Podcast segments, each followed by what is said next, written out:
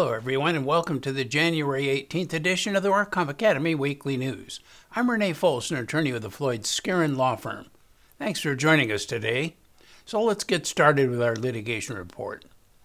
A major labor union and several ride hailing drivers are suing the state of California to overturn, overturn a newly passed ballot measure classifying gig workers as independent contractors in California the Service Employees International Union, and a group of ride hailing drivers filed suit in California's Supreme Court, alleging that Proposition 22 violates the state constitution and limits the power of state legislators to implement certain worker protections they are authorized to grant.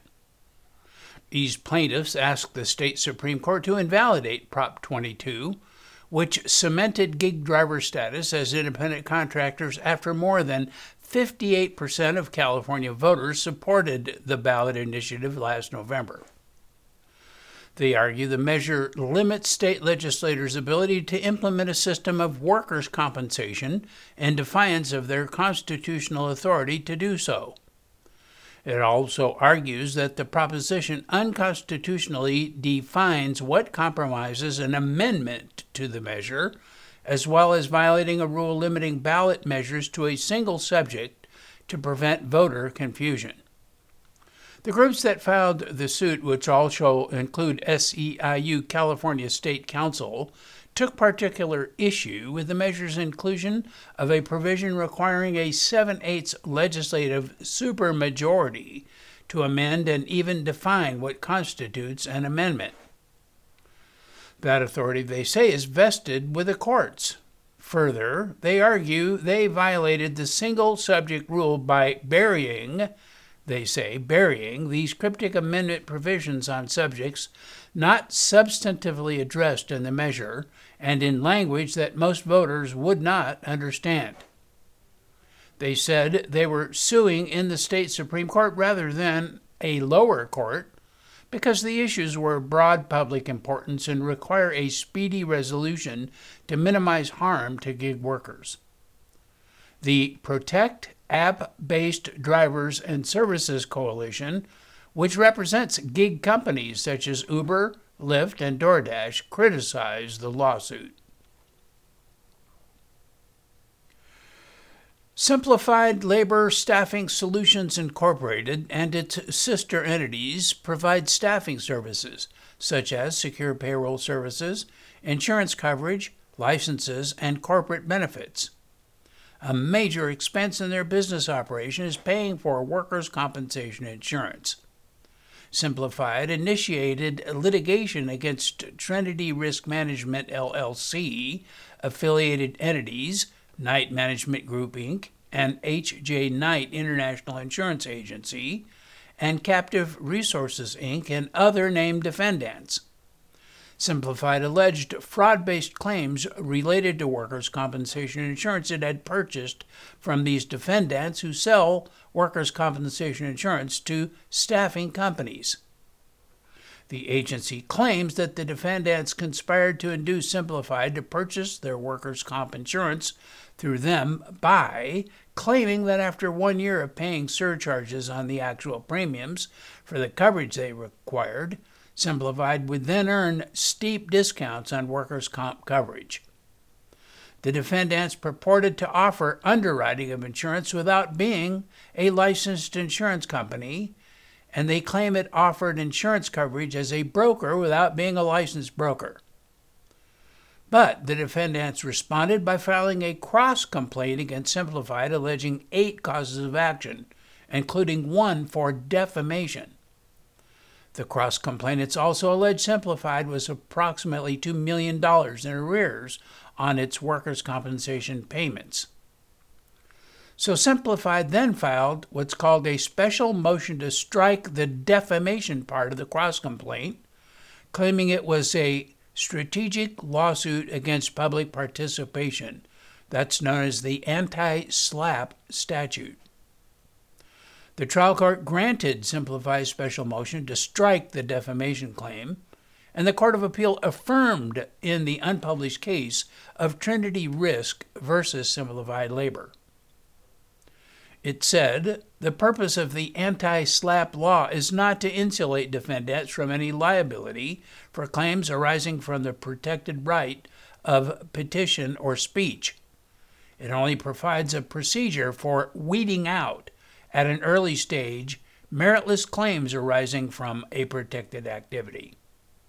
The wording of the anti SLAPP statute protects the right of litigants to the utmost freedom of access to the courts without fear of being harassed subsequently by derivative tort actions. Further, the law provides that it shall be construed broadly. And a new WCAB significant panel decision ruled on legality of remote versus in person trials at the WCAB. In the underlying case, applicant Lemin Gao filed an application for adjudication alleging a psych injury while employed by Chevron between 2014 and 2015. The matter proceeded to trial on March 10, 2020. The applicant, Gao provided in person testimony, both direct and on cross examination, after flying in from her current residence in Ontario, Canada, in order to do so. The trial was then continued to June 9, 2020, with in person testimony contemplated from several defense witnesses. However, in light of the COVID 19 pandemic, the WCAB district offices stopped conducting in person trials as of March 16, 2020. And then, beginning on May 4, the WCAB district offices began to hear trials on the case in chief remotely by phone link. On May 7, 2020, the state of California's governor issued an executive order which essentially suspended the requirement that a witness testify in person under certain circumstances. So, as the June 9, 2020 uh, second trial date approached, the parties made clear they had very different ideas about how the case should proceed. Applicant favored proceeding by way of remote testimony, while the defendant objected, requesting a continuance until in person testimony could be elicited from its three rebuttal witnesses. In response, the work comp judge issued the order continuing the remote trial, stating that due process required continuing the trial to allow for in person testimony from the defendant's witnesses.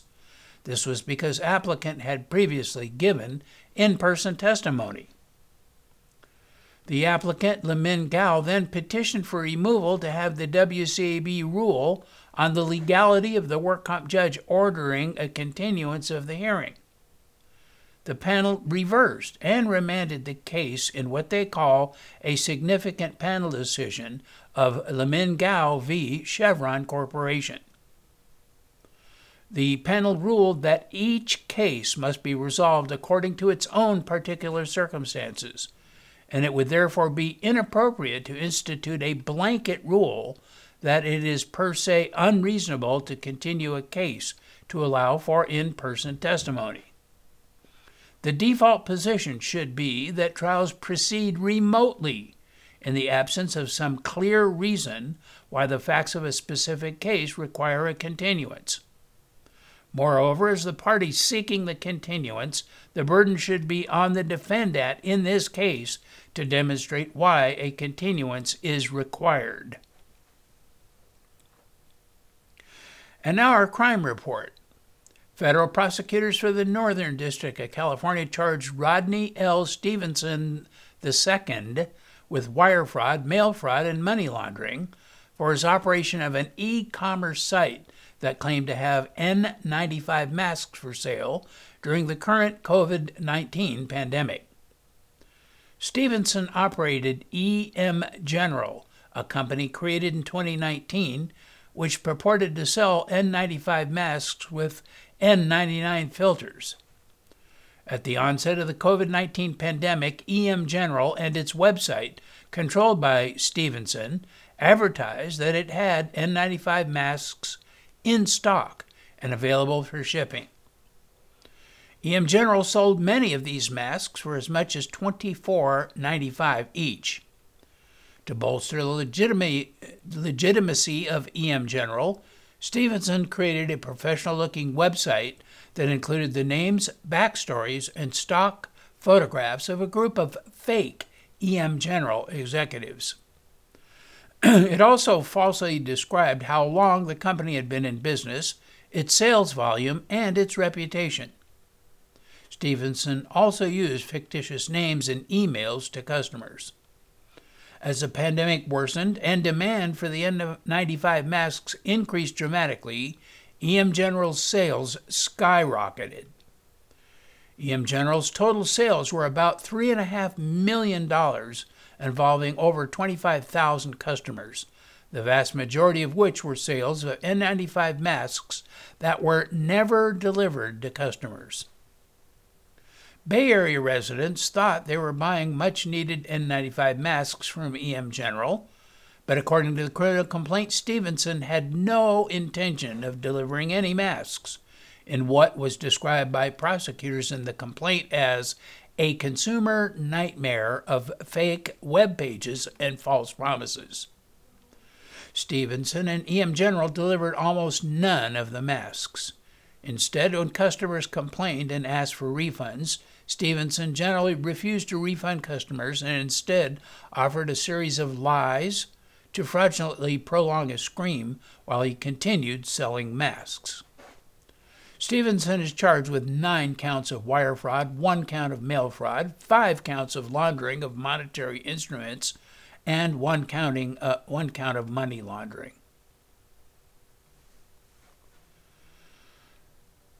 Licensed insurance agents 65 year old Robert Farmer, who resides in Camarillo, and 67 year old Marion Erkan, who lives in Agoura Hills, were arraigned on multiple counts of grand theft after allegedly accepting over $687,000 in insurance premium payments from business owners and misappropriating the money for their personal use. Farmer and Erkan are doing business as Centerpoint Insurance Services Limited, located in Camarillo.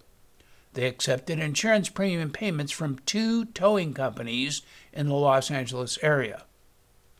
The California Department of Insurance received a complaint from the owner of one of the towing companies that said Centerpoint Insurance accepted two checks totaling $391,000 for the company's commercial auto insurance policy but Farmer and Erkan did not forward these premium payments to the insurance carrier.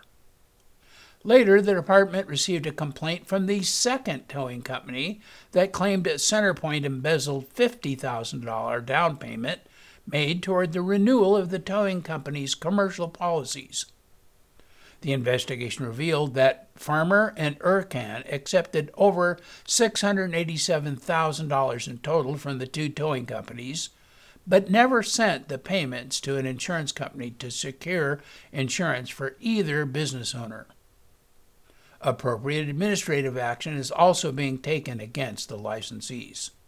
They are scheduled to return to court this March.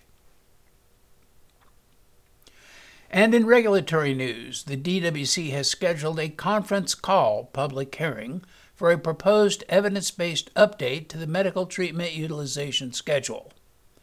This hearing is set for Thursday, February 18 at 10 a.m. and members of the public may attend by calling the provided information posted on its website. Written comments must be submitted no later, later than February 18 at the end of business. The proposed evidence based update to the MTUS incorporates by reference the ACOEM December 14, 2020 latest published COVID 19 treatment guideline. This 99 page guideline contains an analysis of the effectiveness of various COVID 19 treatments using many options, including the controversial hydroxychloroquine and chloroquine medicines and remdesivir. The proposed evidence based update to the MTUS regulations are exempt from the rulemaking provisions of the Administrative Procedure Act. However, the DWC is required to have this 30 day public comment period, hold a public hearing, respond to all the comments received during the public comment period, and then publish the order adopting this update online.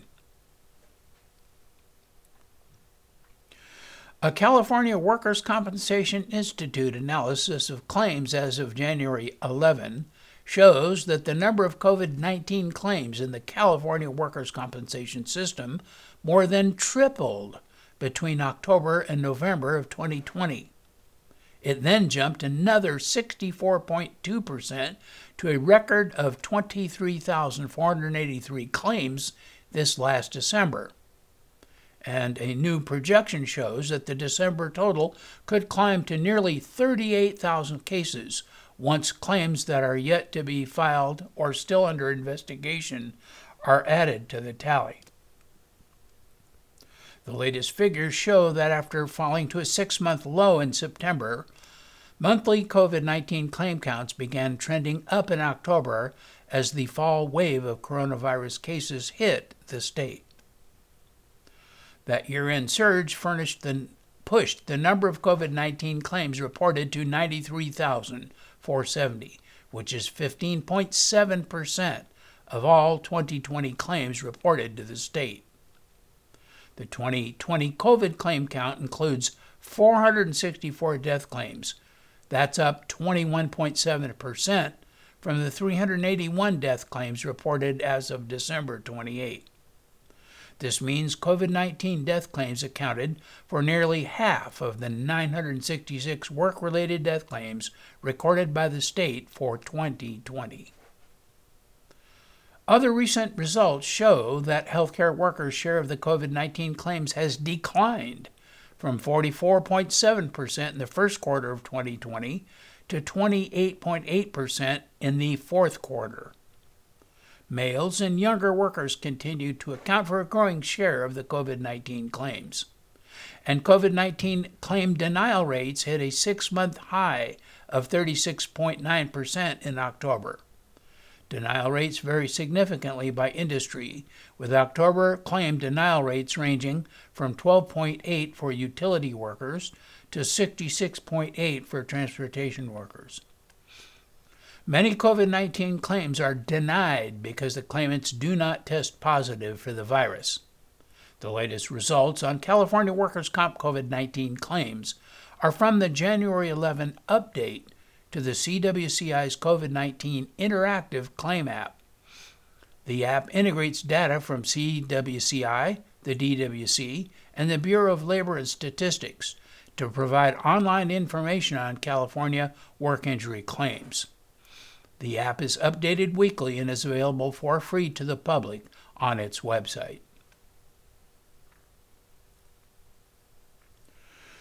The Division of Workers' Compensation is now accepting applications for the Qualified Medical Evaluator examination, which will take place on April 17, 2021.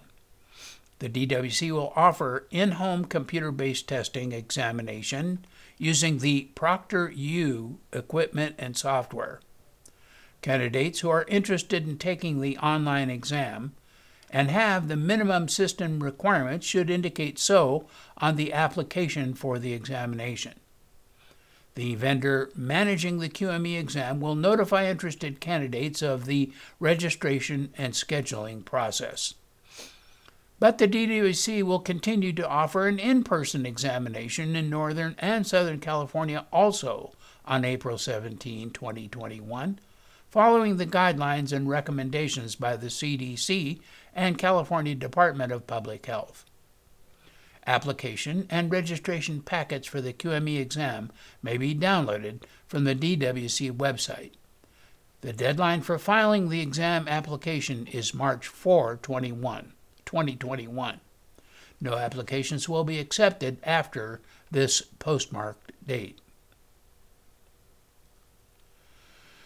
Distribution of the COVID vaccines, which in California is done in several phases and prioritizes first doses for healthcare workers and people at risk of becoming severely ill from the virus, has lagged other jurisdictions by a considerable margin. Nationwide, about 6.7 million Americans have received a vaccine dose, according to the Centers for Disease Control and Prevention. The CDC has projected that close to 90 million people will be vaccinated by March, still under the one third of Americans and far less than the 70% officials say is needed to reach herd immunity. In California, vaccine rollout has been beset by a number of issues that bring into focus challenges that come with such a gargantuan effort. California has received just over 2 million vaccine doses, but only administered about 652,000 of them as of January 8. Vaccine doses are also lower than anticipated, with officials estimating they will not have enough doses to immunize most residents of its 58 counties until this summer. Lags in deployment are also tied to ultra low temperature storage requirements for the Pfizer vaccine, a shortage of vaccination sites and staff to administer doses, and a delay in setting up systems to track who is immunized and where they live. The Golden State has the nation's highest total of people infected with COVID 19, with more than 2.5 million cases. As of January 7, health departments statewide have reported 73,800 positive cases among healthcare workers and 276 deaths. California recently told local health departments and providers to expand vaccine eligibility by offering doses to community health and testing site workers, public health field staff, and dental clinic and pharmacy personnel. The new guidance also says once demand has subsided from the first priority group, doses should be allocated to people age 75 and older, child care workers, staff in emergency response and food service, and educators. Los Angeles County, where about one in five people being tested for COVID 19 are currently testing positive, is the largest from a cluster of Southern California counties that have received about 256,000 doses from the state, the largest quantity of any region. That area includes Orange, San Luis Obispo, Santa Barbara, and Ventura counties. Still, there are not enough vaccine doses currently available to immunize even half of the county population by spring. The county said uh, it opened 19 vaccination sites this week and will open 75 more by next week. The California Commission on Health and Safety and Workers' Compensation, that's known as CHESWIC, announced the unanimous election of Commissioner Martin Brady as the chair of the commission for 2021. Mr. Brady is executive director at Schools Insurance Authority, where he has worked since 1988. He is a member of the California Joint Powers Authority, California Coalition on Workers' Compensation Public Agency Risk Managers Association, Public School Risk Institute, the Association of Governmental Risk Pools, and the Public Risk Management Association. Mr. Brady has been a member of the Commission since 2012. Cheswick was created by the Workers' Compensation Reform legislation of 1993 and is charged with examining the health and safety and workers' compensation systems in California and recommending administrative or legislative modifications to improve their operation. CHESWIC was established to conduct a continuing examination of the workers' comp system and of the state's activities to prevent industrial injuries and occupational diseases, and to examine those programs in other states. Information about Cheswick and its meetings are available online. Due to the current COVID 19 pandemic, the Cheswick public meetings will be held online until further notice. And that is all of our news and our events for this week. Please check our website daily for news updates, past editions of our news, and much, much more. And remember, you can subscribe to our weekly news podcasts and special reports using your iPhone, iPad, or Android device by searching for the WorkComp Academy with your podcast software. And we also publish our daily news, podcasts, and other utilities on our free WorkCompApps.com smartphone app. Again, I'm Renee Foles with Floyd Skeren, Manukian and Langevin. Thanks for joining us today. Please drop by again next week for more news.